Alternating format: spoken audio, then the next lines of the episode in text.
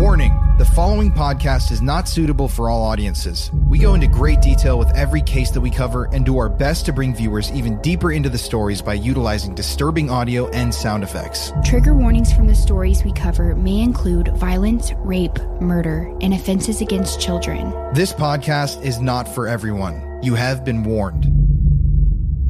On August 28, 2003, a middle aged man walked into a PNC bank in the town of Erie, Pennsylvania, and immediately everyone knew something was off. As he approached the front desk and handed the teller a piece of paper, they quickly learned that this was a robbery. Now, typically, criminals use guns to rob banks, but the main weapon in this story was far more dangerous. The man standing in front of them had a metal collar around his neck, and under his white t shirt was a bomb, specifically created to maximize casualties. The bank teller quickly read over the long and detailed note, which in part read, quote, Do not cause panic, or many people will be killed. Sounding any alarm will interrupt this action and guaranteed injuries and death. The note also demanded $250,000. However, the bank couldn't access that kind of money at the time. So instead, the teller gathered all of the money in the registers, which only equaled around $8,000. She placed it in a bag, handed it over to the man, and from there, he quickly left the bank. Soon enough, the police in Erie got word that a man with a bomb had just robbed the PNC Bank, and it wouldn't take them long to find their suspect. About a mile away from the bank, the police found the man in a parking lot. They quickly placed him in handcuffs and then backed away from him as they waited for the bomb squad to arrive. The suspect, whose name was Brian Wells, began yelling out to the officers that he was just a pizza delivery man. And on one of his deliveries, someone had locked the bomb around his neck and ordered him to rob the bank. Why isn't anyone trying to get this thing off me? He yelled out. As each minute passed, Brian was growing more and more panicked. It's going to go off, he yells. And then the bomb started beeping. Brian began breathing heavily and he's getting agitated. Maybe you can get the key so I can get out of this thing. I don't know if I have enough time now. I'm not lying. He pleads with the officers to help him, with a look of terror on his face. But the bomb squad still hadn't arrived.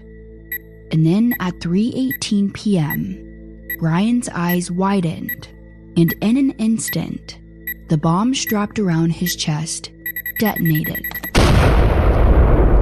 46 year old Brian Wells was dead, and the investigation into his murder would lead the FBI straight to a group of criminals living right in the heart of Erie, Pennsylvania. So, this is the story of the pizza delivery bombing. I'm Courtney Browen. And I'm Colin Browen. And you're listening to Murder in America.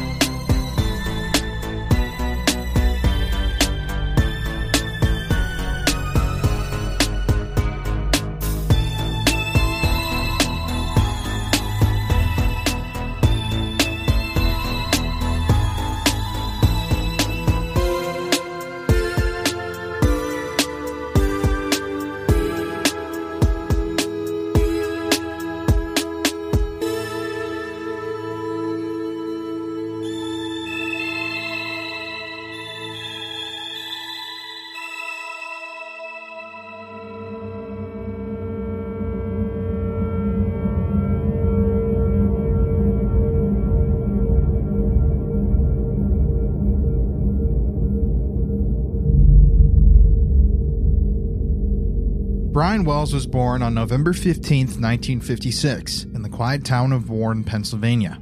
His parents, Rose and Harold Wells, would have six children altogether. and Brian was the middle child, so they had a pretty big family.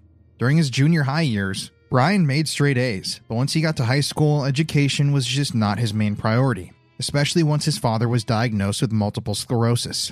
After his dad's diagnosis, Brian's grades began to suffer, and by the time he was 16, he decided to drop out during his sophomore year. But he did go on to get his GED and immediately started working to gain some independence. And it was here when Brian started discovering his passions in life. He loved mechanics and was always collecting different parts so he could build lawnmowers and cars. And one thing to know about Brian Wells was that he was a simple man. He didn't need a lot of money or nice things to be happy. He enjoyed a simple and modest lifestyle. In 2003, he was 46 years old. He had a buzz cut, wore oversized, thick rimmed glasses, and was working as a pizza delivery driver. He had worked in the pizza delivery business for nearly 30 years, and he was happy with his job.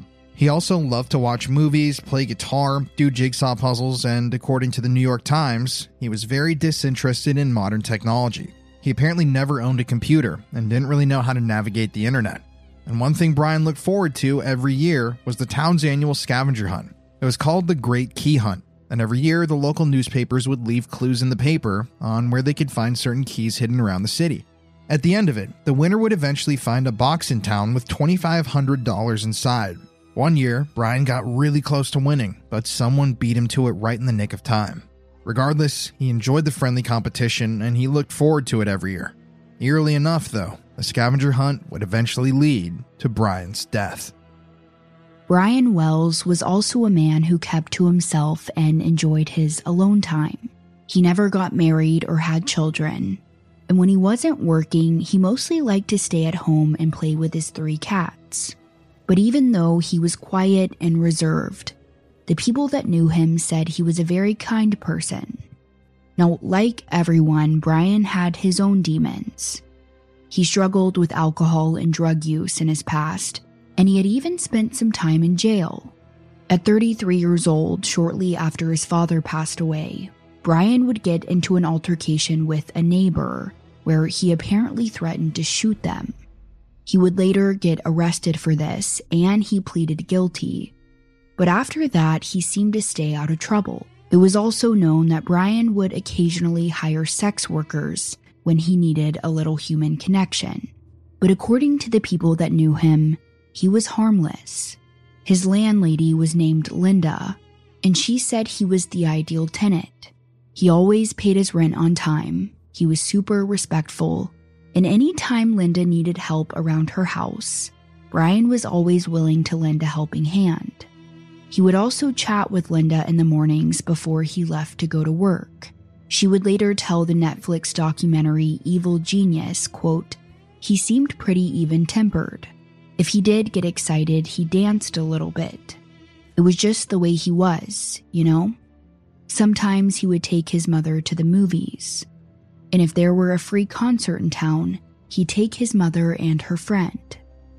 Now, some people would describe Brian's life as mundane, but he didn't mind it.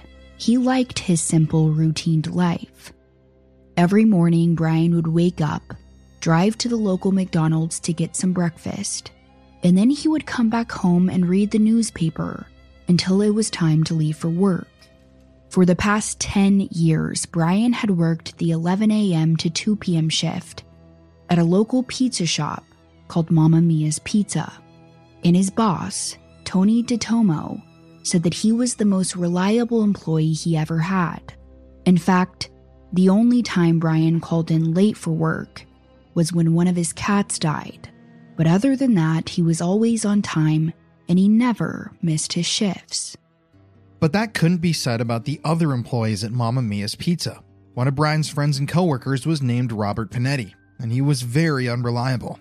Unlike Brian, Robert was constantly calling out sick and missing his shifts. His excuses were anything from minor car troubles, illness, or even just forgetting that he was supposed to be working that day. Now, Robert also struggled with drugs and alcohol, was in a lot of debt, and according to their boss, Tony, he just wasn't a great employee. Tony also said that Robert was known to come into work with glassy eyes, and sometimes he would just walk away in the middle of conversations. Now, Robert will come back into the story later on, but first, let's talk about August 28th, 2003. It started out like any other day. Brian woke up that morning, got his breakfast, read the newspaper, and then left his house to go to work. Mamma Mia's Pizza was a one story red brick building located in an unassuming shopping plaza in town. And at 11 a.m. sharp, Brian walked through the doors to start his three hour shift, wearing white sneakers, blue jeans, and a gray t shirt. Soon enough, the air smelled of fresh pizza. The phone line started buzzing with orders, and the employees hustled through the cramped space, rhythmically going about their day like they always did. With over 30 years of experience, Brian Wells moved through a shift with ease. It was a fast paced job, so the days usually went by pretty quickly. And at 1:15 p.m., the restaurant's phone rang. The owner, Tony, answered it. But for whatever reason, it was difficult for Tony to understand the caller. So he handed the phone over to Brian. From here, Brian used his cheek to press the phone into his shoulder as he quickly scribbled down the caller's order two small pepperoni and sausage pizzas. And the location of the delivery was 8631 Peach Street. After the pizzas were made, Brian loaded them up into his green Geo Metro hatchback. It was now around 1:30 p.m meaning this would be his very last delivery of the day. After leaving Mamma Mia's, Brian would turn onto Peach Street. The location of the delivery was about three miles away, and soon enough he found himself turning left on a quiet dirt road surrounded by trees. There wasn't much around other than the transmission tower. In fact, that is where the customer wanted the pizza delivered. This old tower. So Brian pulls his car over and steps out with the two small pizzas in hand. However, he would quickly learn that this was not your average pizza delivery. In fact, this would be the last delivery Brian would ever make. Shortly after he got out of his vehicle, Brian was approached by five people four men and a woman and one of them came up and tried to put something around his neck. Brian immediately felt a primal fear run through his body, so he started running. However, he wouldn't get very far. As Brian ran away, he heard a gunshot go off behind him. He was then tackled to the ground, and suddenly, he heard a click. One of the men had attached a metal collar around his neck, and hanging beneath it now strapped to his chest, was what looked like a bomb. It was bulky with all these colored wires attached. One of the attackers then knelt down by Brian's side and said, You're going to drive to the PNC bank and hand them this note. In it, it demands $250,000. The man then handed Brian a homemade shotgun that looked like a walking cane. They had attached a wooden curve to the handle of it, and they told Brian, If anyone gives you any trouble at the bank, use it. From here, the attackers handed Brian a long list of instructions. You see, this wasn't just a bank robbery.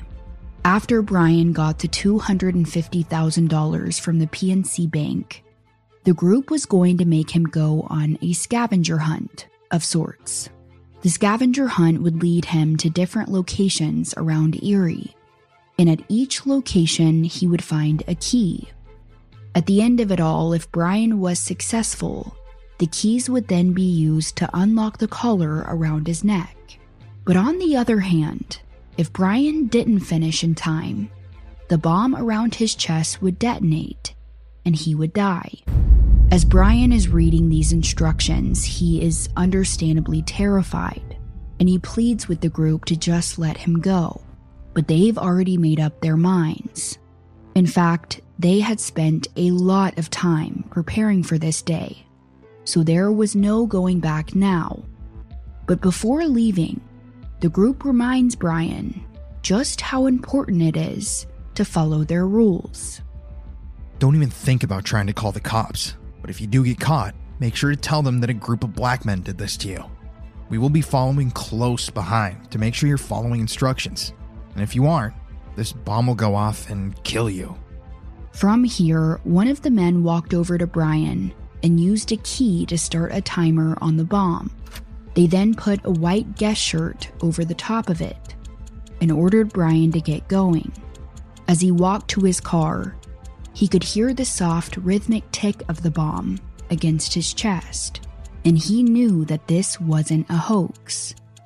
Attached to his body was a real bomb, and from there, he was on a mission to save his life.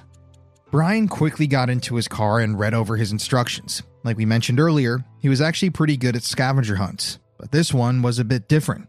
It was literally life or death. So it was crucial that he followed their instructions. On the paper, it read Rules. Number one, you must follow a course of instructions to find keys and combination codes to disarm bomb. Do not insert keys into keyholes until instructed.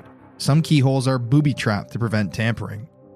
2. Drive at 60 miles per hour throughout course. 3. Use only 2 or 3 minutes at each stop. A sentry will be watching at each stop to ensure you are not being followed. 4. Bomb has tripwires. Forcing or tampering will detonate. 5. All weapons, papers, containers, tapes, etc. must be returned to us. Each item you find after dropping money has a key and or combination word. You will need to decipher the combination. This will disarm tripwires before you unlock. From here, Brian started driving to the PNC bank. I'm sure there were a million thoughts running through his head, but he had to stay focused. At 2:27 p.m., Brian arrives at the bank with the homemade shotgun in hand. He calmly walks through the front doors and up to the teller's desk, where he swiftly hands her the pieces of paper. Now, normally, when people rob banks by handing over notes, the instructions are very clear. It'll say things like put X amount of money into the bag, no die packs, no calling the police. But the note Brian hands over is extremely detailed. In fact, it is four pages long. The teller quickly and anxiously reads over the detailed note, which in part read, quote, Gather employees with access codes to Vault and work fast to fill bag with $250,000. You only have 15 minutes. Act now, think later, or you will die. End quote. Now, the employee tries to tell Brian that her manager is out on her lunch break and they wouldn't be back for another 30 minutes.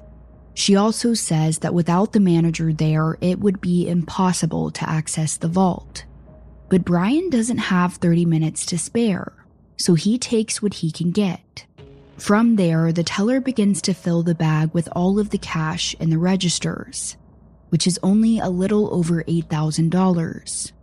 And interestingly enough, as she fills the bag with cash, Brian grabs a lollipop out of the container on the desk. Many people have questioned this action over the years. Was Brian trying to seem normal? Was his mouth dry from the anxiety of the situation? We don't know, but after handing him the bag of cash, the teller secretly motions to a customer to call 911. And as they did, Brian calmly walks out of the bank with the cash in hand and lollipop in mouth. Once back in the car, Brian grabs the instructions to figure out his next move, and it read Exit the bank with the money and go to the McDonald's restaurant. Get out of the car and go to the small sign reading drive through open 24 hours. In the flower bed by the sign, there is a rock with a note taped to the bottom. It has your next instructions. Brian then places the instructions in the passenger seat and pulls out of the PNC bank. However, little does he know, the Pennsylvania State Police are not far behind. Once he pulls into the McDonald's, Brian quickly gets out of his car and finds the note, exactly where they said it would be. He reads the note and then gets back into his car, and the next set of instructions read Leave McDonald's from the rear and drive behind and around the side of Eyeglass World. Stop at Peach Street. Important. You must get out and tie the orange tape around the fire hydrant at Peach Street to signal you have money in left bank. So from here, Brian follows the instructions and drives to Eyeglass World. But unfortunately for him, shortly after he gets out of his vehicle, officers are already in the parking lot with their guns drawn. Upon seeing them, Brian is clearly nervous, and he tries explaining that he's been set up. The officers quickly place him in handcuffs and order him down onto the concrete. Again, Brian tries explaining that he was attacked. He told them that he's just a pizza delivery driver, and while he was making a delivery near the transmission tower, a group of black men put this bomb around him and forced him to rob the bank, which is what his attackers told him to say if law enforcement got involved. Keep in mind, Brian knows that his attackers are watching his every move, so he continues to follow their rules. Now, this wasn't the first time the town of Erie had dealt with a bomb threat, but usually they ended up being a hoax. However, just to make sure, one of the officers approached Brian and began to cut his shirt. And there, underneath the large metal collar, with a white plastic digital clock mounted on it, there was also green, red, and yellow wiring. And just by one glance, the officer can tell that this is real. Not only was there a faint ticking sound, but there were also four different locks on it and on the box there was a warning that read, quote, Do not open, do not move. Riveted construction produces deadly shrapnel. Kill zone equals 100 yards. Hidden and exposed booby traps. End quote. After seeing this, the officer quickly backs away and takes cover. And over the next few minutes, a crowd starts to gather. All Brian can do is sit there and yell out to law enforcement officers that he's got to get this collar off. He pleads with them Please, I don't have much time. If you go in my car, you'll find the instructions on where the keys are. Could you at least get the keys for me so I can get this unlocked? The police had now been in the parking lot for around 15 minutes. And although the bomb squad was en route, this incident caused a lot of traffic, and they were still six miles away. As each minute passed, it was clear that Brian was growing more and more agitated. He knew he was running out of time. Now, at this point, a local news crew had showed up to the scene and began filming. It's not every day that you have a man with a bomb come and rob your local bank. And as they filmed, they captured some of Brian's pleas to law enforcement. Oh, the key out started a timer. I'm gonna go to the truck. This is. Uh... It's gonna go off. I was wondering if you guys can get those instructions to go get the key. Brian was still sitting cross legged on the parking lot, and you could see that he was growing more and more panicked. He begged the officers to remove the bomb. He even asked them to call his boss, Tony, so he could verify that he was on a delivery shortly before this all happened. The officers on scene don't know what to think. Was he a victim in this? Or was he lying?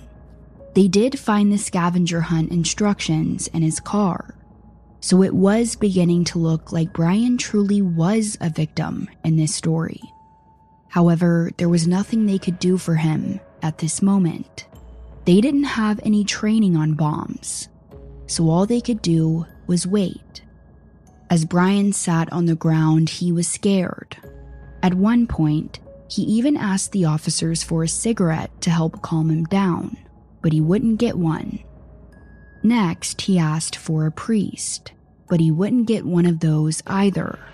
Then, in a last ditch effort, Brian yells out to the officers, quote, he pulled out a key and started a timer. I heard the thing ticking when he did it. It's going to go off. I'm not lying. Did you call my boss? But after Brian says this, the bomb around his neck starts to beep. And in that moment, Brian knew that it was over for him. At 3:18 p.m., his eyes widened, and in an instant, the bomb strapped around his chest detonated. When the smoke cleared and the shrapnel came to a rolling stop, the officers cautiously peeked out from their cover to see 46 year old Brian Wells lying on the pavement. After the bomb went off, he took a couple more breaths and then died right there with a fist sized hole in his chest. Soon enough, Brian's lifeless body was surrounded by first responders. And over the next few hours, officers racked their minds trying to figure out exactly what happened that day in Erie, Pennsylvania. The bomb squad would finally make it to the scene three minutes after the bomb went off. And by then, it seemed as if the entire town was tuning in on what was happening. A local news crew had actually been live streaming the entire thing. But during the time the bomb detonated, they had been having some technical difficulties, so Brian's death was not on air. But on scene, there were multiple agencies helping with the investigation. Because this was a homicide, the state police were involved. The FBI was there because of the bank robbery, and the ATF assisted because of the bomb. And there was a ton of evidence at the scene, including the bomb itself, the shrapnel from the blast, a toy cell phone, the timer. It was a lot. But the first thing the ATF needed to do was make sure there weren't any other explosives. Brian's body, along with what was left of the bomb, was carefully taken to a location so that the bomb could be removed for an autopsy. The only problem was that the metal collar was still wrapped around his neck, and they had no idea how to remove it. Even further, there was this blue liquid attached to the metal collar, and they weren't exactly sure what it did. So they were faced with a big problem. For one, they were worried that if they tried to remove the collar, it would explode, putting people in harm's way. And two, if it did explode, they would damage the biggest piece of evidence that they had you see, with bombs, it's very important to analyze its parts and figure out how it was made. And in doing so, you can begin to narrow down who built the bomb.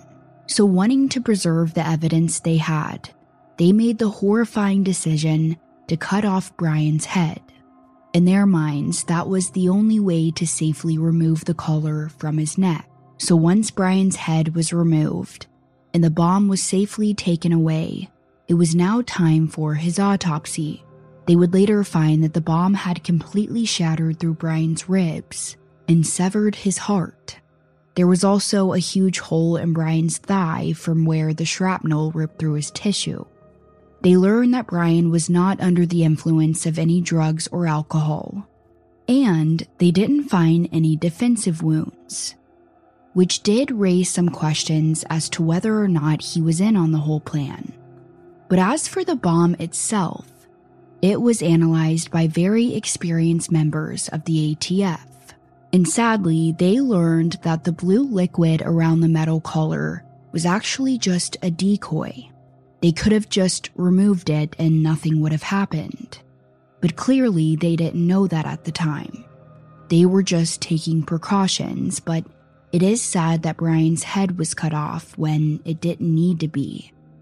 Now, after analyzing the bomb, the ATF quickly discovered that whoever built it was no amateur. In fact, the bomb that was used here was one of the most complex pipe bombs they had ever seen. In the book Pizza Bomber, the bomb is described as consisting of two parts. It had a four key locking mechanism and one dial combination locking mechanism, two timers, parallel circuits, and a green and beige circuit board. The collar, which resembled the design of a large handcuff, was spring loaded with fixed and hinged semicircular arms. Three copper wires were twisted around a thin tube of blue liquid, which went around the outside of the collar. The metal box hanging off the collar measured approximately 6 inches by 10.5 inches and contained two 6 inch pipe bombs loaded with enough double base smokeless powder to fill 273 shotgun shells. The same type of powder was found inside the 12 gauge shotgun shell in the cane Brian Wells was carrying, shells that were sold exclusively at Walmart.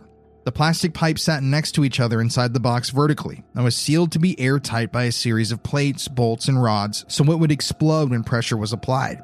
The wires running through the bomb weren't connected to anything, they were just a decoy, as was the liquid in the tube around the outside of the collar. Totally harmless, but designed to confuse anyone who tried to disarm the bomb. The timers controlled one circuit and provided 55 minutes of time each, 110 minutes in total. However, because one timer wasn't activated, this reduced the time available to Brian to just 55 minutes. There was also this mesh that was connected to the battery pack found in the bomb, and it was manipulated in a way to where if the mesh touched the metal box, the bomb would have exploded. The ATF members would later say that it was probably a good thing the bomb squad didn't get there in time that day. If they would have, there likely would have been many more casualties as the bomb was very sensitive and dangerous. So while the ATF were trying to track down members in their community that could have built this bomb, the FBI started looking at the evidence they had, which had to do with the scavenger hunt. And from the beginning, this hunt was very perplexing to the investigators. What was the purpose of it? Why send Brian around on one of the busiest streets in Erie? Why scatter clues at restaurants, stores, and busy intersections where it would be easy for law enforcement to spot him?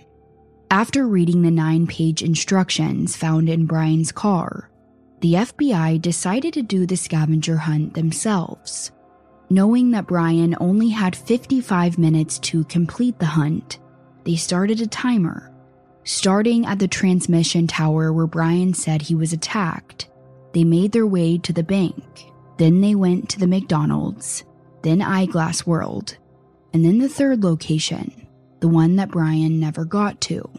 According to the instructions, after leaving Eyeglass World, Brian was supposed to, quote, go south on Peach Street, take Route 90 west for two miles.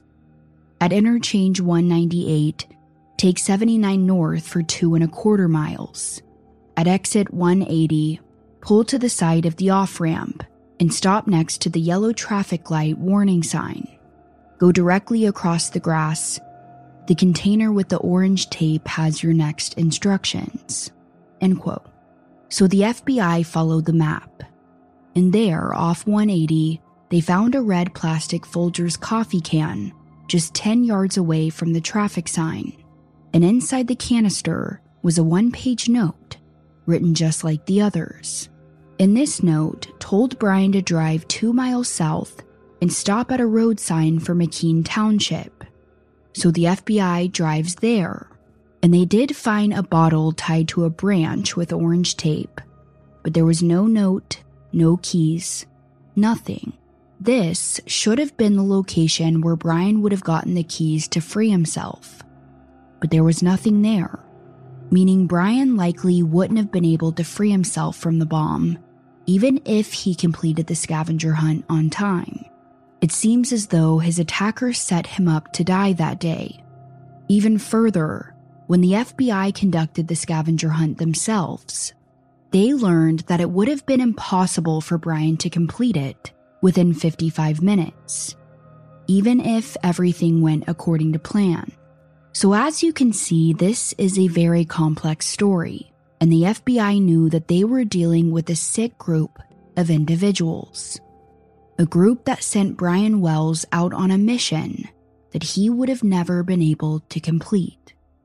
By now, the pizza delivery bombing was all anyone could talk about, and it seems as though the town of Erie was pretty divided in the beginning on whether or not Brian was involved. Some people that saw him that day said he was far too calm to be an innocent victim.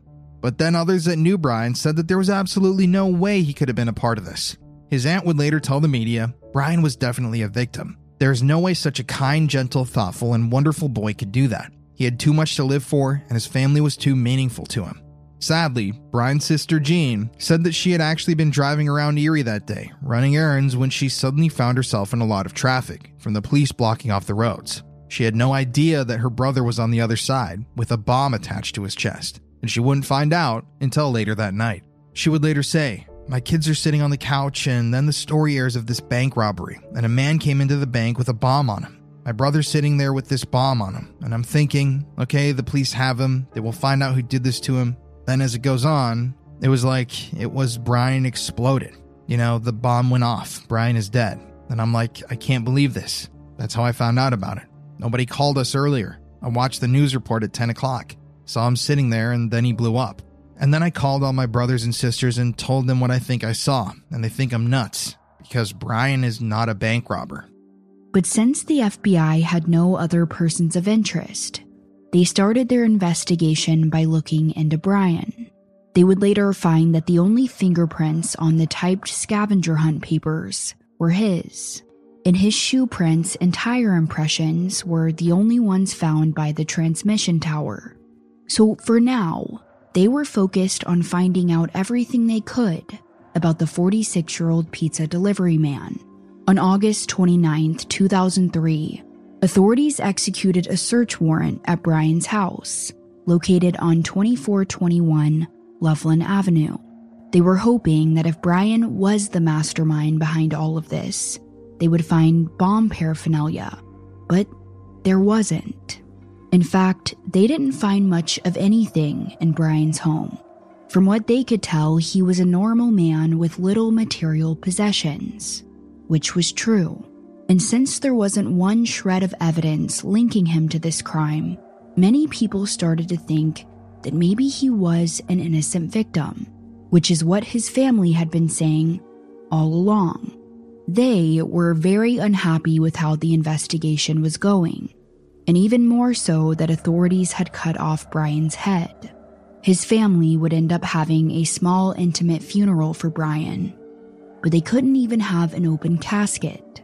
Brian's sister would later tell the Netflix documentary Evil Genius, quote, I'm one of Brian Wells' three sisters. I first heard of the suffering and death of my brother on the news. Brian was handcuffed. The officers continued to point their guns at him, even though he was fully cooperating in their custody. And why was there no ambulance present trying to help him when he lay dying upon the ground, grasping for life? The decision was made to cut off Brian's head to preserve the collar bomb. This beheading of Brian took from us the closure we sought by being able to view Brian at his funeral Tears streamed down Mom's face as she learned the news that Brian's body was not fit for an open casket viewing. The removed head could not be supported in position.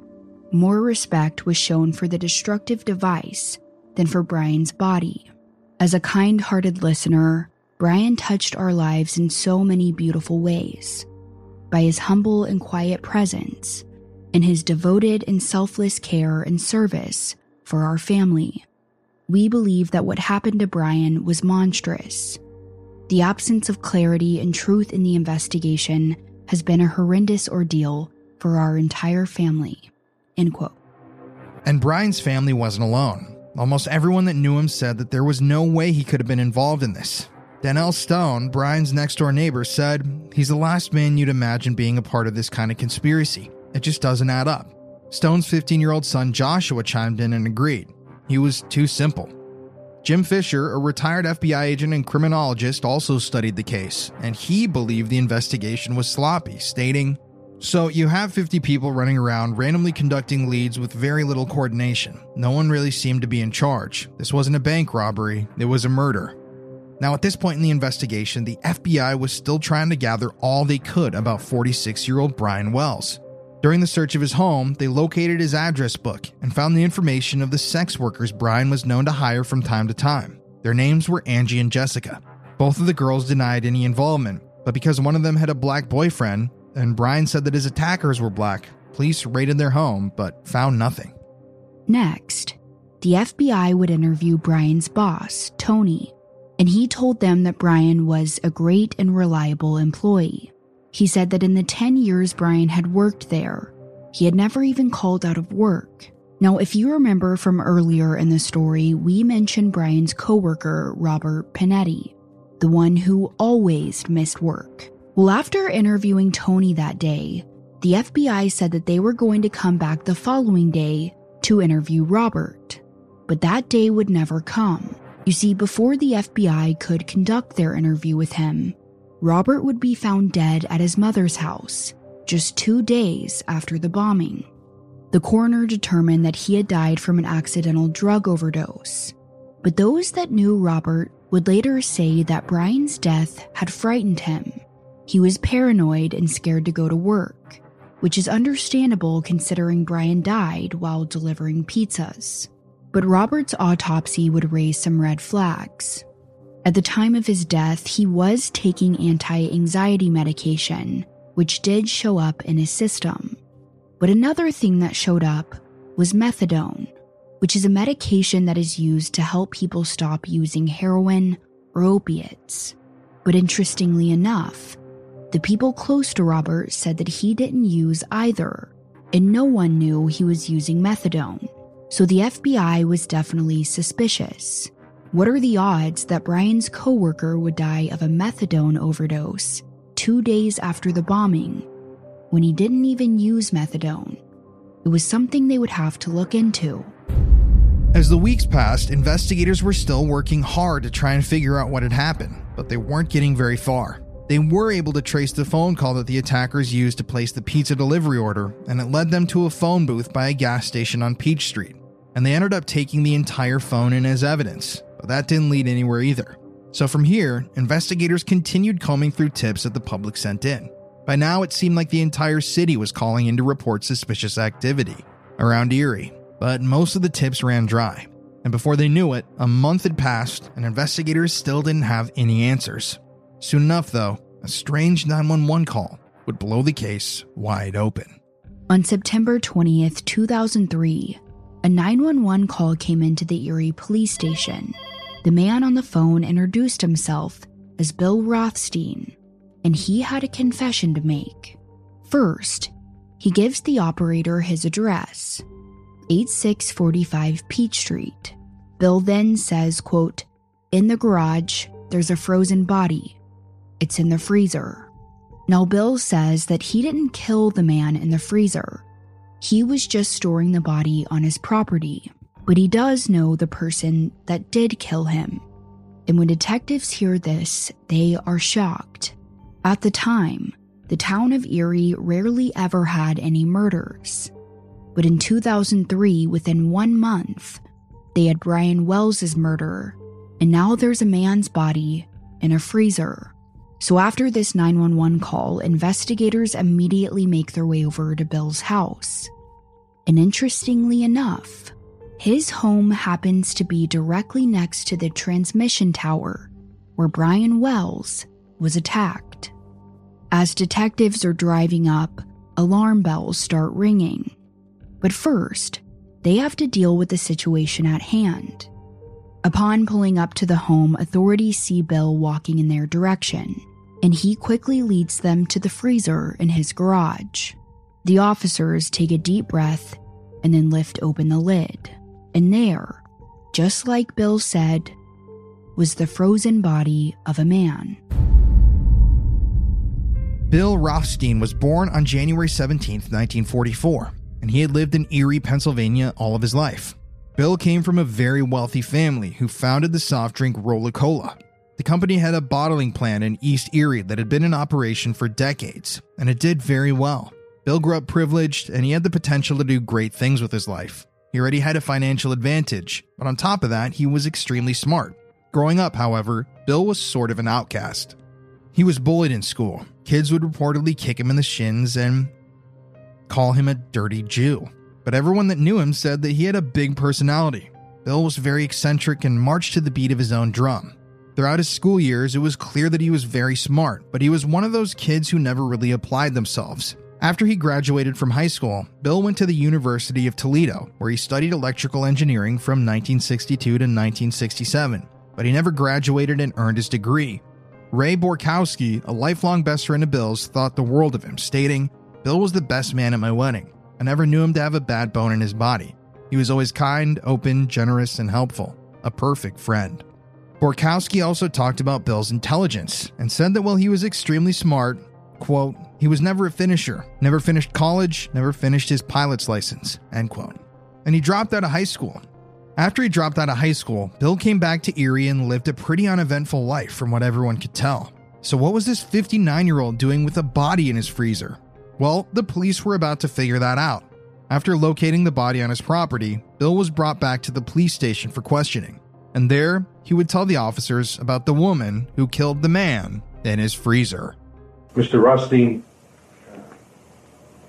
you're conducting an investigation along with the state police in regards to telephone conversation you had uh, the night uh, before Saturday night. Saturday night, in which uh, you initiated calls to the state police. Uh, could you explain what that was all about? Okay, that was basically, uh, there was a person I had known since uh, the late 60s, early 70s, used to date. Uh, she had a body in her house that she wanted to remove. I helped her with it. Uh, we, I put it basically in my garage, and at that and that Saturday she wanted it completely destroyed. Okay, the woman being Marjorie Armstrong, Marjorie Diehl Armstrong. Marjorie Diehl Armstrong, the woman that Bill claimed murdered the man in his freezer. Now, Bill and Marjorie went way back.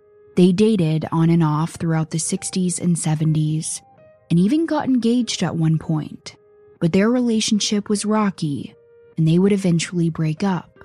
However, despite their split, the two remained friends over the years. Close friends. So close, in fact. Marjorie called Bill one day and told him that she needed help disposing of a body. So, who is Marjorie Diehl Armstrong? And what does all of this have to do with the pizza bombing? Marjorie Diehl Armstrong was born on February 26, 1949, in Erie, Pennsylvania, and she too came from a wealthy, hardworking family. She was an only child, and from a young age, her parents taught her the importance of working hard and managing your money. And she was a bit of an outcast as well. As a kid, she was described as tall, lanky, and awkward, and she had these eyes that people would make fun of. But despite this, Marjorie thought very highly of herself. Her family was one of the more wealthy families in her neighborhood, and she was known to walk around like she was better than everyone else. In school, Marjorie never really had a lot of friends, but as she grew up, that seemed to change. Marjorie had a confidence that people were just attracted to. And like Bill, she was eccentric and very smart, but she seemed to be an acquired taste. Susan Robinson, a close high school friend of Marjorie, said, She was a striking beauty and a great musician, but she was intense. She was intense enough that I would have to go home and relax after we'd hung out together. Throughout high school, Marjorie played many instruments for her school's orchestra, including the cello, organ, and piano. She was so talented she also taught cello and piano lessons, and when she wasn't playing an instrument, she spent all of her time studying. Marjorie was extremely smart, and in 1967, she graduated 12th in her class at Erie Academy High School. After graduating, she would attend Mercyhurst College, where she got a degree in biology and sociology. Then Marjorie went on to get her master's degree in education from Gannon University in 1975 and it was during her time here when she crossed paths with Bill Rothstein. That day, Marjorie and her friends were ice skating when a tall, handsome young man walked past her. Marjorie thought he looked like a young Elvis, and she was immediately interested in him. The two struck up a conversation, and not long after, they were in love. Marjorie's friend Susan would later say that Bill was, quote, always somewhere in the background, I think she was just happy to find someone older who could relate to her on an intellectual level, which a lot of people couldn't. End quote. But after a few months of dating, some of Bill's friends were not big fans of Marjorie. Ray Borkowski would later say, quote, I met Marjorie a couple of times, and I didn't like her. I told Bill I didn't like her because she was nasty. She was controlling. She thought the world revolved around her she could do anything she wanted and get away with it. Soon enough, after the honeymoon phase passed, Bill and Marjorie were constantly fighting. They both had very big personalities that would often clash, and they were always breaking up and then getting back together. At one point, the two were even engaged, but by the late 70s, they decided to break up for good and just remain friends. And usually, this never works out. It's nearly impossible to stay friends with an ex, but surprisingly, it worked for them. Sure, their relationship was dysfunctional, but it seemed as though they both cared for one another and enjoyed the companionship. But Bill would later claim that after they broke up, Marjorie's mental health took a turn for the worse. After earning her master's degree, Marjorie moved into a house in Erie, and according to the people that knew her, she began hoarding. Her home quickly began to fill up with everything she could get her hands on, including stuffed animals, toys she found on the side of the road, trash, car seats, food, you name it. It was also reported that Marjorie would go weeks without showering. Her high school friend Susan recalled speaking with her on the phone around this time, and she said that over their three hour conversation, she never got in one single word. Marjorie literally talked for the entire three hours, going off on tangents that just didn't make any sense. Now, this is often a symptom of bipolar disorder, referred to as flight of ideas, where you have this rapid speech pattern. And Marjorie would be diagnosed as being bipolar later on in our story, but it was around this time where her loved ones knew she was struggling. At the time, she was working in education as a guidance counselor after receiving her master's degree, but her mental health struggles made it to where it was very difficult for her to hold down a job. In 1980, she would actually form a nonprofit organization for women, where she worked as a counselor, but again, her own mental health struggles always seemed to get in the way. It was also around this time when she was arrested for attempted theft. She apparently told someone she was pregnant and needed money for an abortion when she wasn't. And because of this, she was put on two years probation. Now, she ended up doing this rehab program so that the conviction wouldn't be on her record, but after this, it would be very hard for her to find work. So from here, Marjorie was given disability benefits and public housing. But despite all of this, Marjorie still had a way of captivating men. At the time, she was dating a man named Bob Thomas. He was a Vietnam veteran who struggled with mental health issues, including PTSD and schizophrenia. But he and Marjorie's relationship was volatile, to say the least. Bob Thomas was known to be physically abusive, and Marjorie started talking with her friends about her dissatisfaction with the relationship. And then on July 30th, 1984, she had finally had enough. While Bob was resting on the living room couch watching TV, Marjorie walked into the room holding a short barrel revolver. She then stood in front of her boyfriend and emptied six rounds into his body, killing him. After the murder, Marjorie showed up at her friend Donna's house and offered her $25,000 to help dispose of his body. At first, Donna said she thought she was joking. She knew that Marjorie and Bob had been having some problems, but there was no way she actually killed him. However, Marjorie then pulled out a bag with $18,000 inside, and she told Donna, This is yours if you could help me. Donna knew right then that she was serious. Marjorie had actually murdered her boyfriend.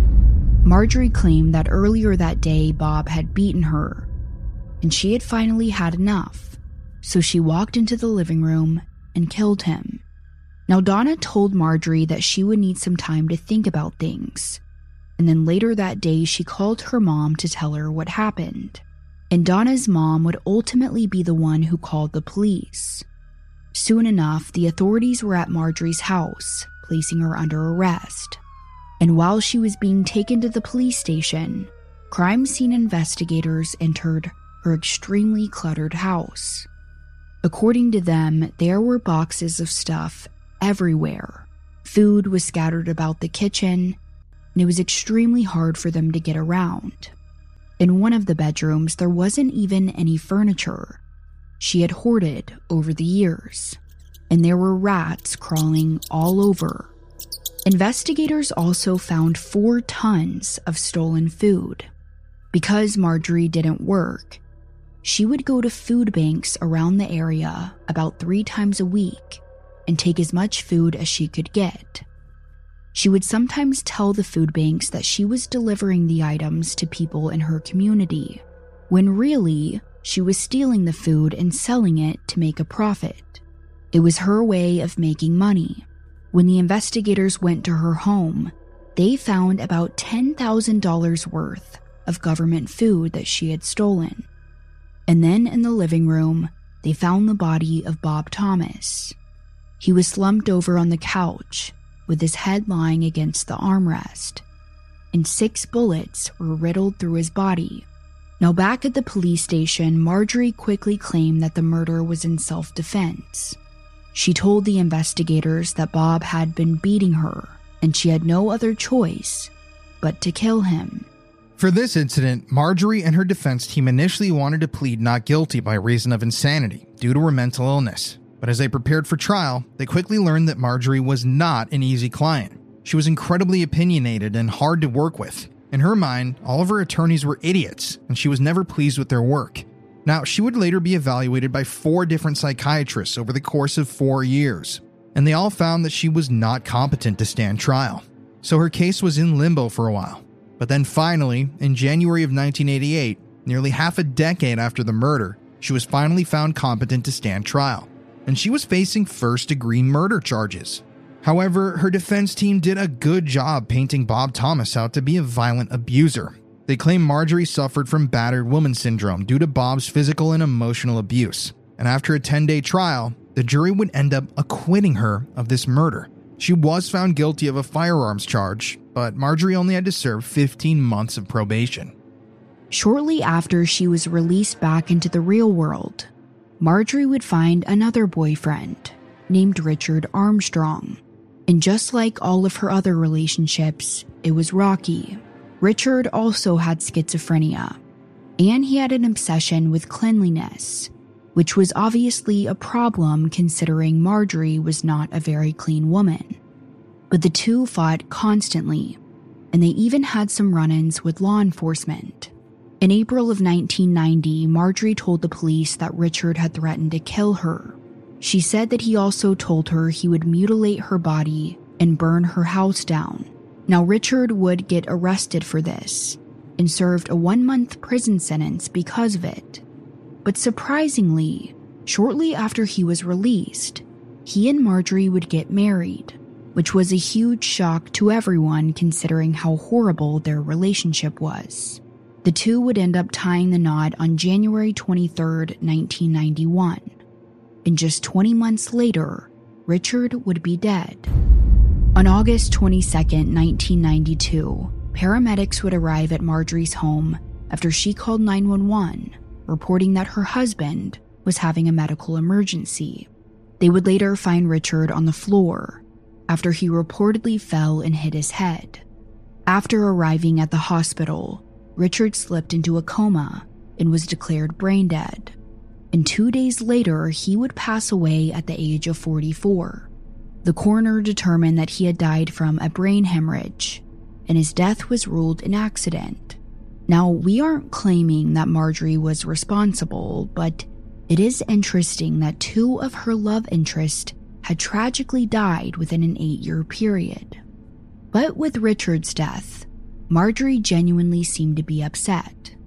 She played the part of a grieving wife and filed a wrongful death lawsuit claiming they didn't properly diagnose Richard before he died. She would end up winning the case and receive $250,000. But as you can see, Marjorie had a very eventful life. Tragedy and chaos seemed to follow her everywhere. But the one constant in her life was her good friend Bill Rothstein. Marjorie and Bill definitely had a rocky past themselves, but they always remained in contact. The two loved talking about the complexities of life, and they stimulated each other on a level that other people couldn't. After seeing the crazy life Marjorie had, with all the chaos and death, Bill knew Marjorie was a handful, but he still loved her, and he couldn't seem to stay away. As they say, misery loves company. And Bill definitely had some issues of his own. Like Marjorie, it was difficult for him to hold down a job. Over the years, he worked as a substitute teacher, an electrician, and a handyman. Bill also loved photography, radio, theater, and computer programming. He was very intelligent. And like Marjorie, he had a bit of an ego. He and Marjorie thought they were the smartest people in every room, which is something they actually bonded over.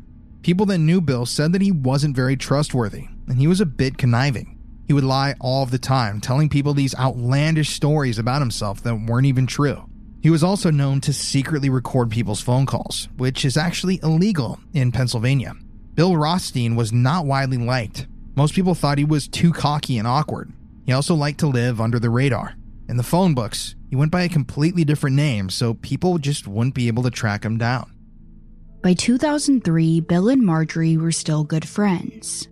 He was actually the first person she would call when she was in trouble, which is interesting because Marjorie actually had a boyfriend at the time.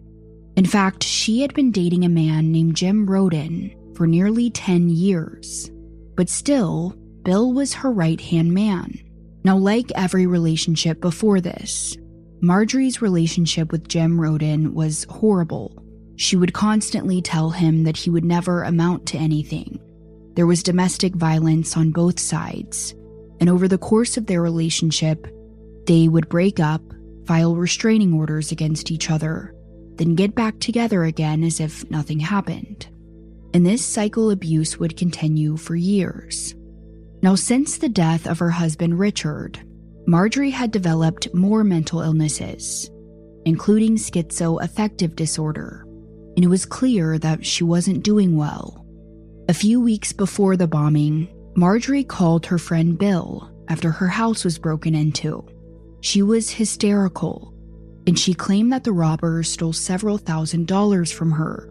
So Bill, who was in love with Marjorie, did what he could to help.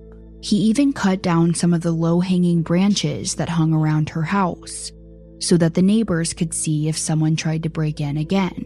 But that was about all he could do. Now, after this incident, Bill said that Marjorie was paranoid. She even responded to an ad in the paper where someone was selling their 12 gauge shotgun. When she showed up at the house to purchase the gun, the seller said that Marjorie was extremely unkempt and smelled of cat urine but she paid in cash and left without incident. However, shortly after buying the gun, another person would die at her hands. That day, Marjorie would come home, load the 12 gauge shotgun, and then walk into the bedroom she shared with her boyfriend, Jim Roden. And while Jim was sleeping on his stomach, she pointed the gun at him and shot him twice in the back. After murdering him, Marjorie didn't know what to do.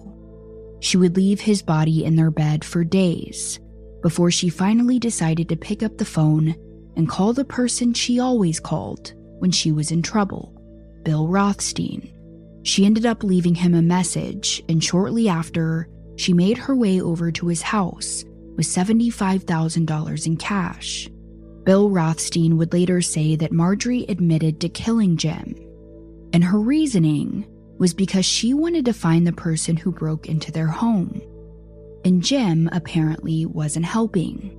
She also believed that the people responsible were Jim's friends. So she killed him. And now she needed Bill's help getting rid of the body. She even offered him the $75,000. Here is Bill describing this encounter.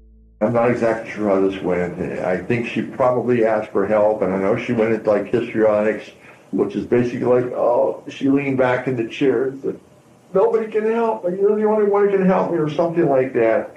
And uh,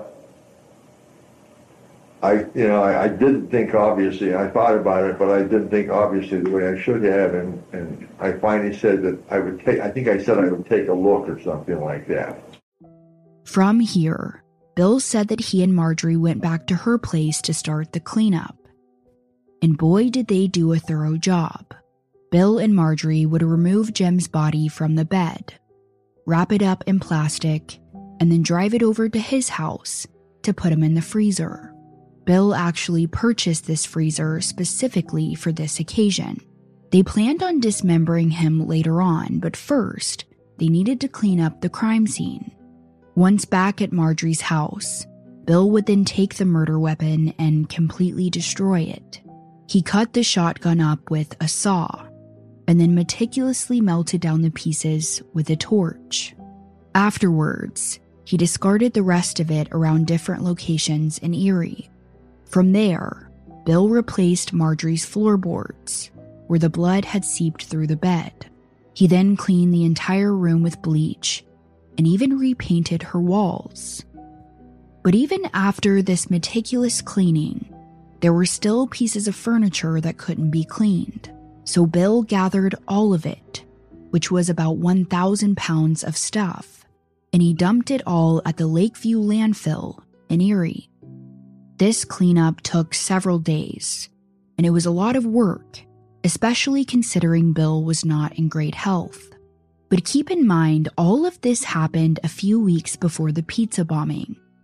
Then, a few weeks after the pizza bombing, Bill said he started to have second thoughts.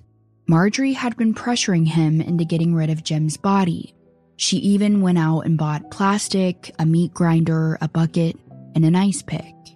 But Bill said he just couldn't bring himself to do it. He told the detectives, quote, I couldn't see myself cutting up a body like that, and I don't think she would. She indicated she wanted me to, and I couldn't do it. I wanted to help her because I thought this would maybe straighten her out, because she was going to give up on guys. Because she kept going out with the wrong guys, so I thought maybe I could help her out with this. End quote.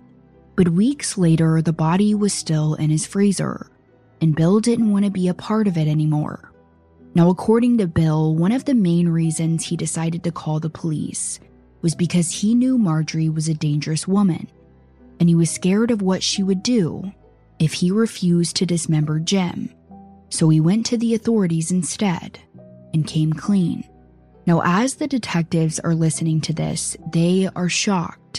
The town of Erie barely ever had murders, and now their homicide department was working overtime. But with Bill's confession, the authorities had everything they needed to make an arrest. Bill was arrested for his part in the crime, and then on September 21st, 2003, authorities approached Marjorie Diehl Armstrong, placed handcuffs on her wrist, and charged her with the first degree murder of Jim Roden, the second man that had died at her hands. Back at Bill's house, the police were combing through all of their evidence, including that body in the freezer, Jim's bicycle found in the garage, and the bloody mattress he was killed on. During the search, they also found a suicide note that Bill had written. It read, Police, my body is in the bedroom on the first floor, in the southeast corner of the house. One, this had nothing to do with the Wells case. Two, the body in the freezer in the garage is Jim Roden. Three, I did not kill him nor participate in his death. Four, my apologies to those who cared for or about me. I am sorry that I let them down. Five, I am sorry to leave you this mess. Bill would later walk the authorities through he and Marjorie's houses, showing them everything they did that day to cover up the murder.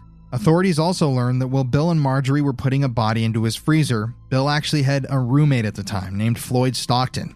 Interestingly enough, police in Washington had been looking for Floyd after he was accused of raping a disabled woman, which is something he was known to do because he had previously gone to prison for a different rape. But while on the run, he came into contact with Bill and even moved in with him. So when the police learned this, they brought Floyd in for questioning, but he denied ever knowing about the body in the freezer. So then the detectives asked him about Brian Wells. If Floyd was living with Bill near the transmission tower, maybe he saw something that day. But Floyd was adamant that he knew nothing about the Brian Wells case. In fact, he said on the day that it all went down, he and Bill were chilling at home when they suddenly saw cops driving around outside, so they decided to turn on the news to see what was going on. And that's how they learned about the bombing. The detectives were suspicious of Floyd and ended up giving him a polygraph, which he passed, so from there they were forced to move on. But after this ordeal, Floyd was extradited back to Washington, where he pled guilty to the rape charge he was facing. Over the next few days, there was a ton of police presence at Bill's home as they continued to gather evidence. In his car, they ended up finding two walkie talkies and a gun, something that will come into play later on. But as they worked the scene, they couldn't help but think about the Brian Wells case. What are the odds that Brian Wells would get attacked directly next to a home where a man's body was in a freezer?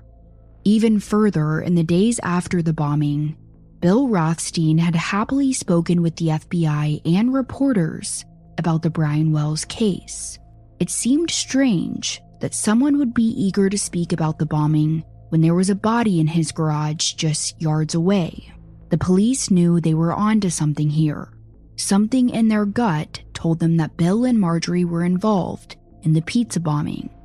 They just needed proof so they decided to conduct another interview with Bill Rothstein. But for this interview, as soon as the detectives sat down, Bill told them, Let me get this out of the way first. I'm the smartest guy in this room. Bill wanted to make it very clear that they were not going to outsmart him. And he was right. Throughout the interrogation, Bill was very vague with all of his answers. He knew exactly how to word things without incriminating himself. When asked about Brian Wells, Bill said he didn't know the guy. So, next, the detectives bring up Bill's suicide note, where he claimed he wasn't involved in the Brian Wells case. And they ask him, Why'd you mention his name in your suicide note? But that seemed to be a touchy subject for Bill. He didn't want to answer. The detectives also ask about Robert Pinetti's death, who, if you remember, was Brian Wells' friend and coworker who died of an overdose days after the bombing. But again, Bill denied knowing him. Towards the end of their interview, the detectives were beginning to see that Bill was not going to give them the answers that they needed. The only thing he was forthcoming about was the murder and cleanup of Jim Roden. But with everything else, he was pretty tight lipped. He did, however, offer up a piece of information that caught the detectives by surprise. Bill randomly told them that at some point on the day of the bombing, he had used a payphone at a gas station off Peach Street. Interestingly, it happened to be the same payphone that was used to place the pizza delivery order that day. The detectives were a little taken aback by this statement. The payphone comment was sort of irrelevant, so why did he offer up that information? Was Bill worried that someone saw him at the payphone that day? They didn't know. But later on, investigators would get a tip from a UPS delivery driver who said that on the day of the bombing, he was driving down Peach Street when he saw a dark haired woman and an older gray haired man making a call at the payphone. The driver also said he remembered the man was wearing overalls, something Bill Rothstein was known to frequently wear. This driver would later say that after looking at the photos of Bill and Marjorie, he was positive that they were the people standing at the payphone. It's also around this time when detectives discovered that Bill Rothstein had actually put his home up for sale, and his asking price $250,000, the exact same amount of money that was demanded at the PNC bank robbery. Even further, Bill put his home up for sale shortly before the bombing, and his real estate agent tried to tell him that his listing price was way too high. In fact, his home had an appraisal value of $83,000, but he was adamant that they sell it at 250. So was it just a coincidence that Bill was selling his home for the exact same price that was demanded in the robbery? Investigators didn't think so. Now, something else that is very important to note is that there were multiple agencies working this case, and at times there wasn't great communication between them. For instance, it's around this time when state troopers began combing through the federal agents' notes from the day of the bombing. And believe it or not, they came across one note that said on the day of the bombing, a blue van was seen at one of the scavenger hunt locations. And can you guess who owned a blue van? Bill Rothstein. Investigators were now sure that Bill Rothstein was a part of the pizza delivery bombing. But tragically, in July of 2004, as they were building their case, Bill would die from stage 4 lymphoma. This was a huge disappointment for everyone. Bill was supposed to be the prosecution's star witness in the murder trial against Marjorie. He was also likely responsible for one of Erie's biggest mysteries. And now he was gone. Interestingly enough, three days before he passed away, investigators interviewed him one last time. They hoped that in doing so, Bill would have a change of heart and give them a deathbed confession. But until the very end, Bill denied any involvement in the bombing. It was a secret he took to his grave. For six months after her arrest, Marjorie Diehl Armstrong had been held under a psychiatric evaluation, so investigators hadn't been able to interview her. And her trial for Jim Roden's murder was right around the corner. And surprisingly, for his murder, Marjorie would plead guilty, but she said she was mentally ill during the crime, which is actually a plea in Pennsylvania guilty but mentally ill. From this point, Marjorie was sentenced to 7 to 20 years in prison for the murder of Jim Roden which is a pretty lenient sentence. This meant that Marjorie could be paroled in just seven years, which was a really scary thought considering she had killed another boyfriend of hers years back. And in a strange twist, the DA in this case actually went to high school with Marjorie. And he would later say, I know the court cannot take into the account the acquittal of Bob Thomas's murder of a number of years ago, but I think it's important to note that the conduct she engaged in in the late 80s was almost identical to this particular conduct. I think the psychiatric reports reflect a woman who is suffering from a mental disorder, and that without question, if she were ever placed on the streets again, she would kill another man. With Marjorie now in prison, investigators continue to work the pizza bombing case, but they were kind of at a standstill. They didn't have any physical evidence linking Marjorie or Bill Rothstein to the crime, and they needed help. So it's here in February of 2005 when investigators spoke with the media. In a press conference, they said that they are not just looking for one individual. The bombing of Brian Wells was done by a group of people, living right there in Erie, Pennsylvania. But despite this being a group effort, one person, who they called Collar Bomber, was the mastermind. The FBI then released the profile of their collar bomber, saying he was not motivated by money, but by the power he felt throughout the operation. They said the collar bomber was smart and patient, yet obsessive and manipulative. They speculated that the assailant planned this attack out for months, and that he would be skilled in using machinery and repairing devices. They also likely kept to themselves and followed along with the media as the case panned out. According to the FBI, this person wouldn't go out of their way to mention the case to people, but if it were to be brought up, they would likely scrutinize the authorities for their lack of progress, as they believed they were smarter than the FBI. At the end of their statement, they noted it continues to be the opinion of the department that this is much more than a mere bank robbery. The behavior seen in this crime was choreographed by Collar Bomber, watching on the sidelines, according to a written script in which he attempted to direct others to do what he wanted them to do. The person is a manipulator who manipulates the actions of others. He is like a puppeteer. The FBI's profile of the collar bomber was a perfect match to the man they suspected all along, Bill Rothstein. But he was dead, so the only other person that could give them the answers they needed was the other person they suspected in the bombing, Marjorie Diehl Armstrong. And luckily for them, just a few months after this profile was released, Marjorie told the prison officials that she was finally ready to talk. When the agents met with her, Marjorie was quick to tell them that Bill Rothstein was indeed the person who built the bomb. And she also said that Jim Roden's murder wasn't because she blamed him for the robbery at her house. In fact, Marjorie said that Jim's murder was directly correlated with the pizza bombing incident. That summer of 2003, Marjorie said the plan to rob the PNC Bank had been thoroughly planned out by Bill Rothstein, and her boyfriend Jim Roden was in on it. But Marjorie said as it got closer to the date, Jim started getting nervous. He even threatened to go to the police. So Marjorie said she shot him to keep him quiet. She also said that Bill Rothstein was right next to her when she killed him. And Brian Wells? Marjorie said that he was no innocent victim in all of this, and that he had been in on it all along. Now, throughout this confession, Marjorie continued to distance herself from the bank robbery. She acted like she didn't really know all the details of the heist, and that Bill Rothstein was the one who planned it all.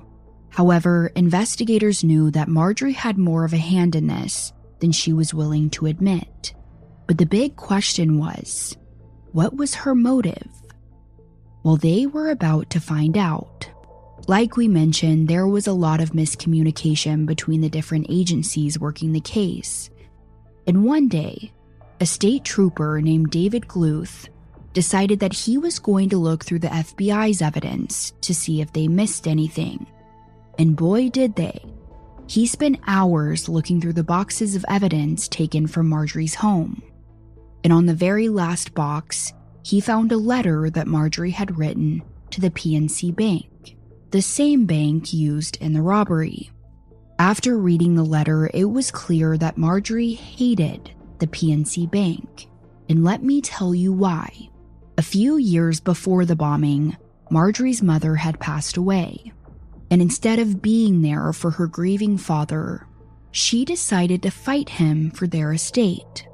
Marjorie's mom and dad had saved up around $1.8 million throughout their lifetime. And because Marjorie was the only child, she was set to inherit all of it. But she didn't want to wait until her father died to get the money. She wanted it right then. So, shortly after her mother's death, she went back and forth with the PNC Bank trying to get administration over her parents' estate. But the PNC Bank denied her, and she was pissed. Now, the FBI had suspected that whoever was responsible for the bank robbery had a personal vendetta against the PNC Bank. And after finding that letter, it all started to make sense. But they still had some unanswered questions. Like, why did they need exactly $250,000? How was Brian Wells roped into all of this? Now, investigators knew that Marjorie wasn't going to answer any of these questions. However, one thing to know about her is that she has a big mouth. And even though she wouldn't talk to authorities about what happened, she would end up talking to her cellmate. In November of 2005, Marjorie's cellmate came to the authorities with over 20 pages of notes she had taken of all the things Marjorie had confessed to during their time together, including detailed information about the bank robbery. Now, you always have to take things with a grain of salt when it comes to jailhouse snitches, but the things that this woman had written down seemed to answer all of the FBI's questions. So here are some of the major points that were written down. Marjorie allegedly told her roommate that the entire pizza bombing plan started because she wanted her father murdered. So she started coming up with a plan to have him killed. So that's when Marjorie approached her 51 year old friend named Ken Barnes. Now, Ken was a drug dealer in town with a criminal history. And one day in early 2003, Marjorie approached him and asked if he would be willing to kill her father. Initially, Ken said no, but Marjorie persisted. And eventually, Ken said he would do it for $250,000. But Marjorie didn't have that kind of money. So that's when she and Bill started planning the bank robbery. And not just at any bank. She wanted to rob the PNC Bank, who denied her her inheritance. In Marjorie and Bill's mind, it was the perfect plan. They would find someone to rob the bank of $250,000. Then they would give that money to Ken, who would murder her father. And from there, Marjorie would get her parents' $1.8 million inheritance. So, as investigators are reading all of this and her cellmate's notes, it all finally starts to make sense. But again, all of this information is coming from her cellmate. So the next step is to find Ken Barnes and confront him with this new information. Of course, initially, Ken denied everything, but after turning up the heat, he eventually came clean. And Ken would actually be the person who filled in all the blanks. Here is what he told investigators. Marjorie approached me in early 2003 and asked me to kill her father. I didn't want to. I initially told her no, but she kept asking. For months, she and Jim would come over and beg me to do it. And she would say things like, Come on, Ken, what's your price? So I finally gave her a number. I said I would kill her dad for $250,000, and I wanted 100,000 up front. But I wasn't serious. I just wanted to see if she was dumb enough to give me money up front. All I was going to do was take half the money and I was going to go to Buffalo and buy a lot of crack and come back and be a millionaire. That didn't work out because I smoke my own product too much. Ken said that after he agreed to kill Marjorie's father, the bank robbery plans commenced. And there were a lot of people involved. There was Bill and Marjorie, obviously, Jim Roden, Marjorie's boyfriend at the time, Bill's roommate, Floyd Stockton, Ken, and even Brian Wells's co-worker, Robert Pinetti, the one who died of a drug overdose days after the bombing. But the only issue was, while they were planning everything out, no one wanted to be the person that actually had to rob the bank. So they started brainstorming. And that's when Floyd, Bill's roommate at the time, suggested they use a pizza delivery man. Luckily for them, Ken knew the perfect guy for the job Brian Wells. Brian's connection to the group of criminals was through Ken Barnes.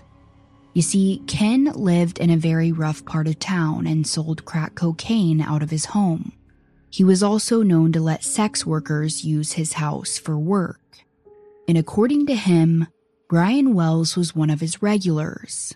Apparently, Brian would come over from time to time to have sex with Jessica, who we mentioned earlier on in the story. And Brian even delivered pizzas to Marjorie on a number of occasions. So they did know each other in passing. But according to Ken, they approached Brian one day and asked if he wanted to be a part of the heist. And clearly, since he would be the guy robbing the bank, they would give him a large cut of the profit. And according to Ken, Brian agreed. He said that Brian had some debt he needed to pay off, so he was up for the job. Now, you might be thinking, why on earth would Brian agree to put a bomb around his neck and rob a bank? Well, according to Ken, Brian was under the impression that the bomb would be fake. He had no idea just how dangerous this group of criminals actually were, who allegedly agreed to do it. The plan was finally in motion. But sadly, Brian was lied to and in July of 2003, Bill Rothstein started making the real bomb.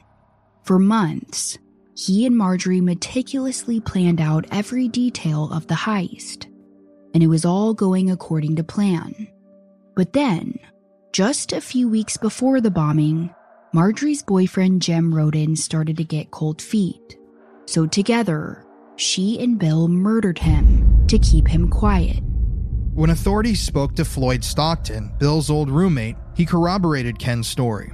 He said that throughout the planning process, he was getting cold feet too. In fact, the day before the heist, Floyd said he tried to back out, but Bill told him, You don't have a fucking choice, and Marjorie will kill you if you don't cooperate. And he knew that that was true. They all saw what Marjorie did to Jim, her boyfriend, when he got cold feet. So Floyd said he kept his mouth shut. Now, the day before the bank robbery, everyone involved all met up at Bill's house to rehearse everything, and everyone was in attendance. Bill, Marjorie, Ken, Floyd, Brian Wells, and Brian's coworker, Robert Pinetti. Now, during this meeting, Marjorie even measured Brian's neck to make sure the bomb would fit. And right there, in Bill's living room, they pulled out a fake bomb. They wrapped it around Brian's neck and told him that this would be the decoy used in the heist. And Brian believed them. Now, you might be thinking, if Brian agreed to rob the bank with a fake bomb, why would they go through the trouble of making a real one?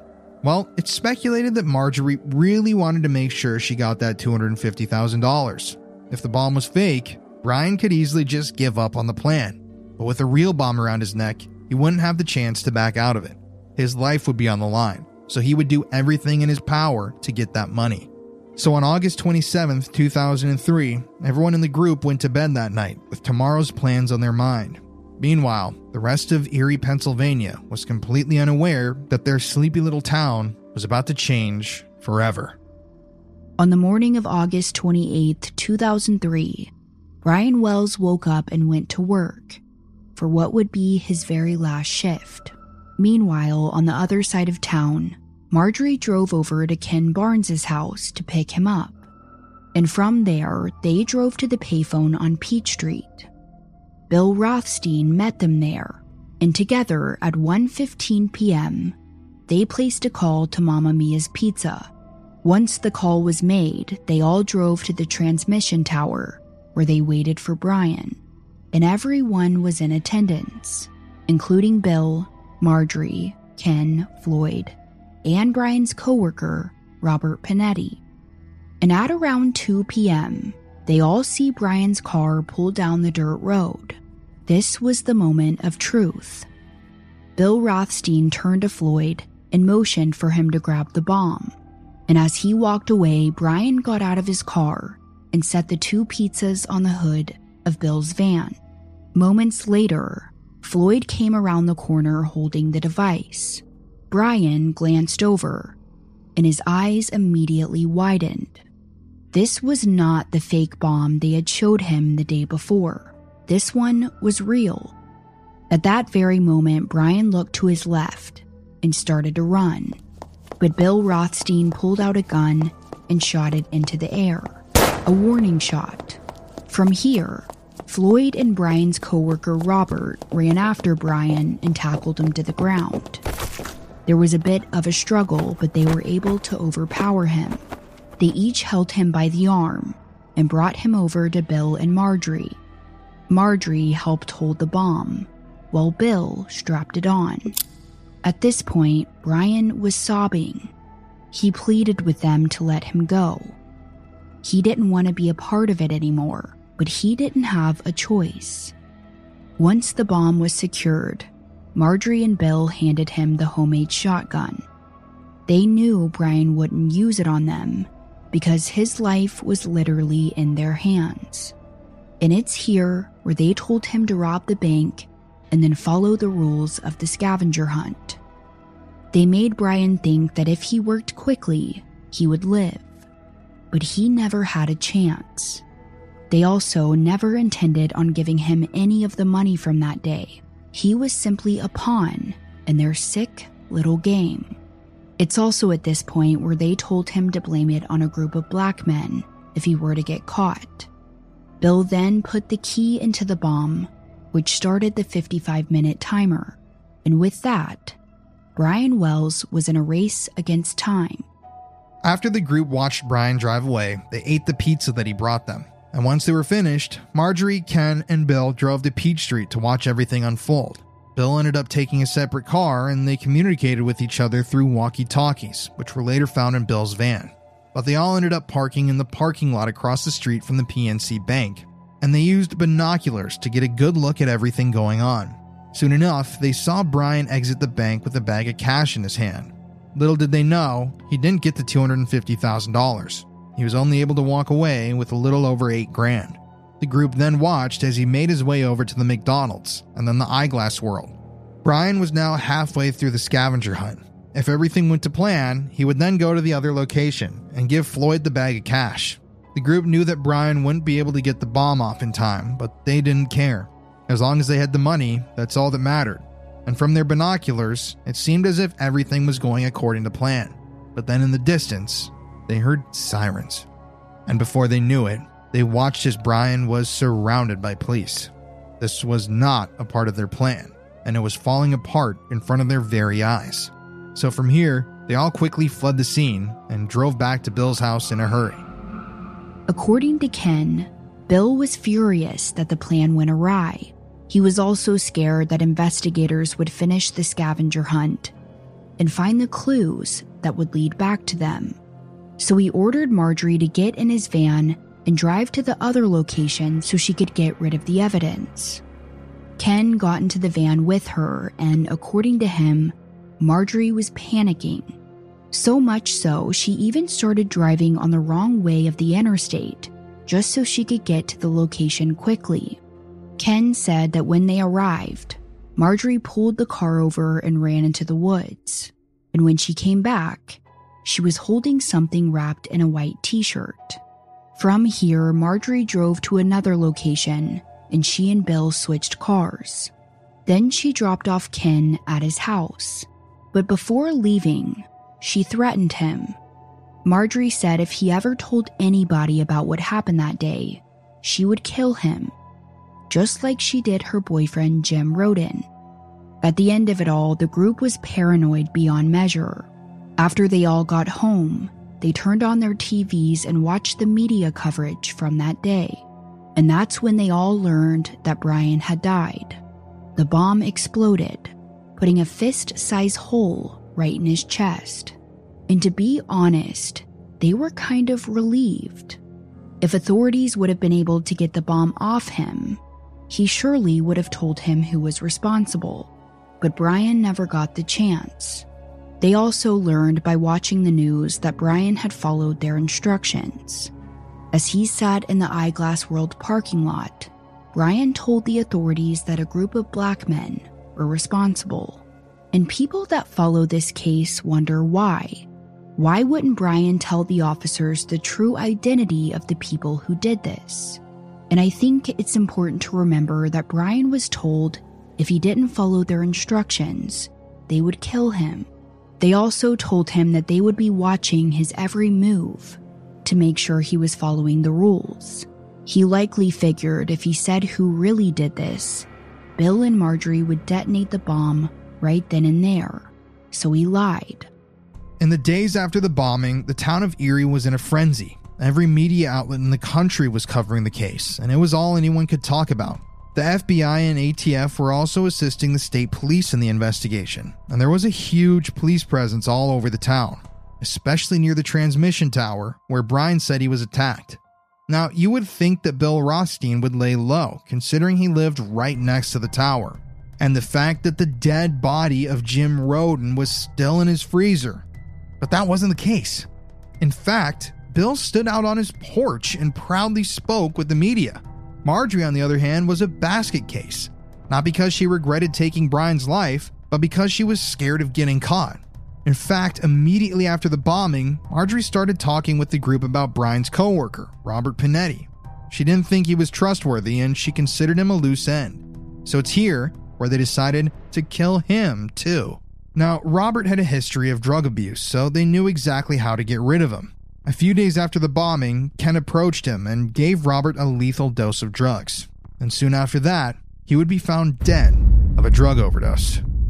So now, thanks to Ken and Floyd's confessions, investigators finally had the full story.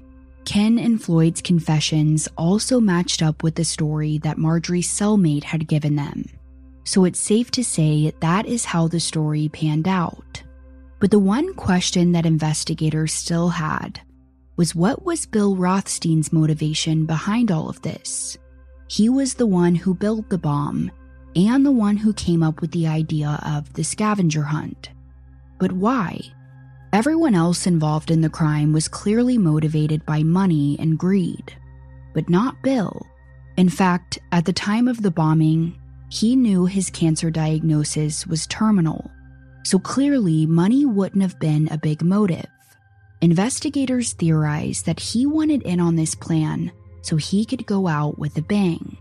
Bill Rothstein loved the idea of being the mastermind that was smart enough to build a complex pipe bomb, which is so interesting because Bill claimed he was so smart, the smartest guy in every room. But the scavenger hunt and the entire heist was honestly really freaking stupid. He ordered Brian to rob a bank and then send him on a scavenger hunt, driving in circles on one of the busiest roads in town. So the fact that he actually thought he'd get away with this is pretty dumb.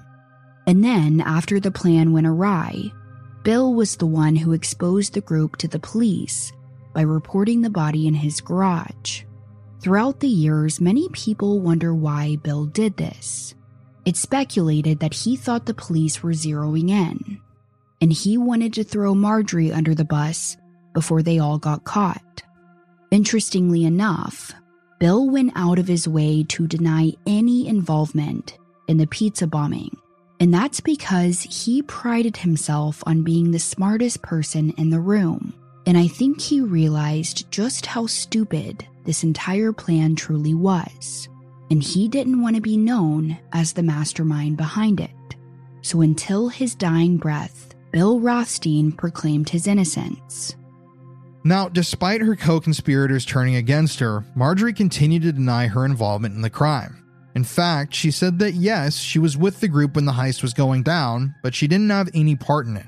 Throughout Marjorie's life, she never took responsibility for her actions, even after murdering Bob Thomas back in the 80s. And her most recent boyfriend, Jim Roden, she never thought she was in the wrong. And she always made excuses, excuses, excuses for her actions. But that didn't matter anymore. The authorities had everything they needed. Now, Floyd Stockton would end up getting immunity due to his cooperation with the police. But on July 11, 2007, Marjorie Diehl Armstrong and Ken Barnes were federally indicted on charges of conspiracy to commit armed robbery, aiding and abetting an armed bank robbery involving a death, and aiding and abetting the use of a destructive device in a crime of violence. The federal indictment also listed Bill Rothstein as a co conspirator and Brian Wells, stating that he planned on robbing the bank that day with what he thought was a fake bomb. During the press conference where this information was revealed, U.S. Attorney Mary Beth Buchanan said, it was the participants' intention to have it seem as though the person wearing the explosive device was a hostage. In response to this, Brian's sister Barbara yelled out, Liar! What if somebody bolted a bomb around your neck, Mary Beth? What would you do? What would you do? Brian's family was outraged that they were painting him out to be a villain. They claimed there was absolutely no evidence that Brian was involved, other than the testimony of a bunch of criminals. His brother John said, quote, Where is the evidence? There is no evidence. You cannot link a man where there is no evidence. When he was accosted at gunpoint, taken from his job, that's not a co conspirator. 19 hours after that bomb went off, the federal authorities chopped his head off to get that collar off. Brian did not put that collar on himself. End quote. John would later say, quote, I would like to let everyone know that Brian was a completely innocent murder victim in this case. There is no evidence to suggest otherwise, or you would have heard that evidence today. My brother is a brutal murder victim. He does not know any of these people. The fact that he delivered Rothstein's pizza does not make him a co conspirator.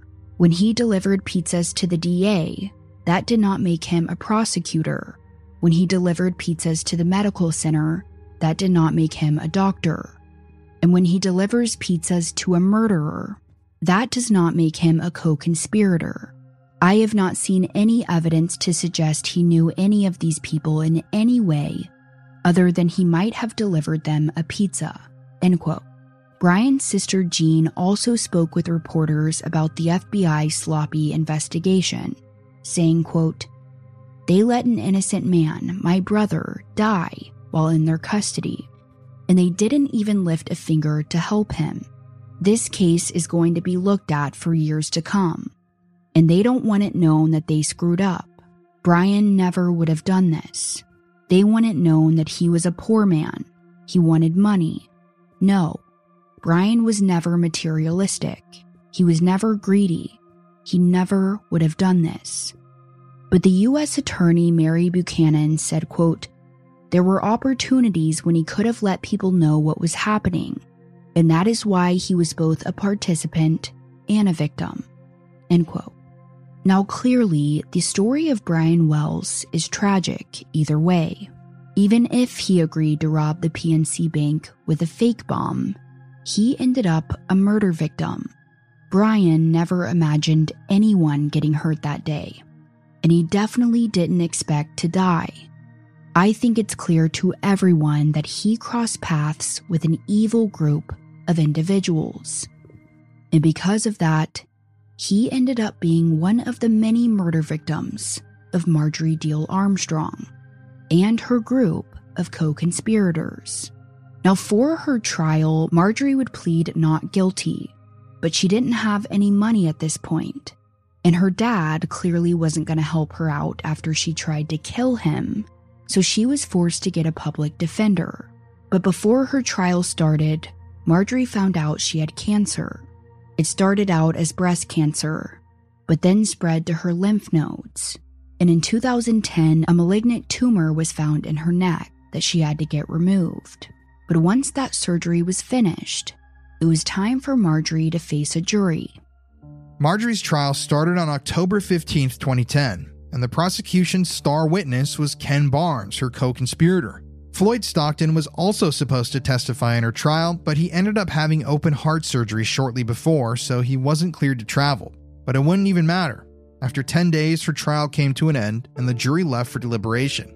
And after 11 hours, they had reached their verdict. Marjorie Diehl Armstrong was found guilty on all counts. Her sentencing trial started on February 28, 2011, and federal magistrate judge Martin C. Carlson would comment a coldly calculated criminal recidivist and serial killer, marked by brutality, sadism, cruelty, and the morbid abuse of her victims, both living and dead. The U.S. Attorney Marshall Piccini, who prosecuted Marjorie, also had some words saying, When you combine this woman's serious mental illness with her personality disorder, her narcissism, her paranoia, her deception, her manipulativeness, you combine that into one person with evil, and this is the type of crime that results. The combination of Marjorie Diehl Armstrong and her propensity towards violence in this particular case proved deadly. At the end of it all, Marjorie would be sentenced to life without the possibility of parole, plus 30 additional years. As you can imagine, Marjorie worked hard to try and appeal her sentence, but they were all unsuccessful. So she would have to live out the rest of her days at the Federal Medical Center in Fort Worth, Texas. However, on March 21, 2017, Marjorie was found unresponsive in her cell. Then, two weeks later, on April 4, 2017, she would pass away at 68 years old. As for Ken Barnes, her co conspirator, he had made a plea deal with the prosecution, And in exchange for his testimony at Marjorie's trial, he got his most serious charge dropped, which was aiding and abetting a bank robbery. And at the end of it, he was sentenced to 45 years in prison, but later on it would be reduced to 22 and a half. Ken was supposed to be up for parole in 2027, but luckily he wouldn't make it that far. Two years after Marjorie's death, in July of 2019, Ken Barnes would die in a North Carolina prison of small cell lung cancer that had spread to his brain. And then we have Floyd Stockton, the last surviving member of the evil group. Floyd was given immunity in the pizza bombing case, but he was already serving time in prison for raping a 19 year old disabled woman. However, after serving that sentence, he would be released back into the real world. But just a few years back, on August 10, 2022, Floyd Stockton would die from acute respiratory failure. He was 75 years old. His ex-wife would later comment on his death, saying, quote, he was an evil, sick rapist, abuser, and murderer who got enjoyment showing power over other people. I shed no tears but find peace in his death. End quote. His daughter would also comment, saying, quote, I love the man he should have been. His evil won his soul. I'm thankful I only got the goodness of him. I will find peace knowing he's gone and can't hurt or reflect his evil on anyone else ever again. End quote. With the death of Floyd Stockton, that meant all members of the pizza bombing case are now deceased, three of whom died of aggressive cancers. And I have to say, the world is a better place without them here. But as we wrap this story up, I think it's interesting to reflect on how these horrible human beings all came together. Each of them were messed up in their own ways. But together, they were an evil force to be reckoned with. Jerry Clark, the FBI agent who worked the pizza bombing case, would later comment on the group, saying, What really made this case so unique is the characters. The fact that these like minded, mean spirited people all found each other with such bad intentions is truly the craziest part of this case. Which is true. All four of the pizza bombing members were horrible human beings. Marjorie Diehl Armstrong murdered anyone that got in her way. Bill Rothstein came up with the pizza bombing scheme that ultimately took the lives of three people, including Jim Roden, Brian Wells, and Robert Pinetti. Ken Barnes dealt crack cocaine and agreed to take the life of Marjorie's father. He also supplied the drugs that killed Robert Pinetti. And then finally, Floyd Stockton, who raped multiple women throughout his life. These people were the scum of the earth, who all came together to wreak havoc. But as for Brian Wells, he didn't seem to fit in with this group. People that knew him said that he was kind and gentle they said he was a simple man who treated people with respect and didn't need much to be happy. According to the FBI, Brian Wells was a member of the pizza bombing group. But to many people out there that know this story, Brian Wells was just one of their many victims who happened to cross paths with evil. Hey, everybody, it's Colin here. Thank you for joining us for this week's episode of Murder in America. Now, this is truly a crazy, wild, hard to believe story that honestly I wouldn't believe if they hadn't made documentaries about this and reported on this in the news. I mean, it's literally something out of a, a movie. It just doesn't seem real. But I want to shout out some of our new patrons this week Haley, David Wiley, Cheyenne Maurer, Owen Jarman, Charlie, Kevin Subkoviak, Crystal Glowsup, John Payan, Ray, Alex Perez, Caleb Lardy, Amy Artiaga, Jacqueline Gill, Xavier, Jordan F., Shelby Back, Tanya Hensley, Christine Mann, Kelly Mendez, Andrew N., Anna Ortiz, and Megan Schroeder. Oh my God, guys, we have so many names to get through, but you're really missing out if you're not joining the party on Patreon. So, If you love the show, you want bonus content, just head over to patreon.com and search Murder in America. For $5 a month, you get access to every single episode we post early and ad free. For $10 a month, you get all the early ad free episodes plus two full length bonus episodes of the show. And for $20 a month, you get four full length bonus episodes of Murder in America. That is one every single week. So you're getting two Murder in America episodes every single week of the month, plus the early and ad free episodes. So if you love the show, it's a great way to support us. And we have a great community on there. I love interacting with everybody on our Patreon.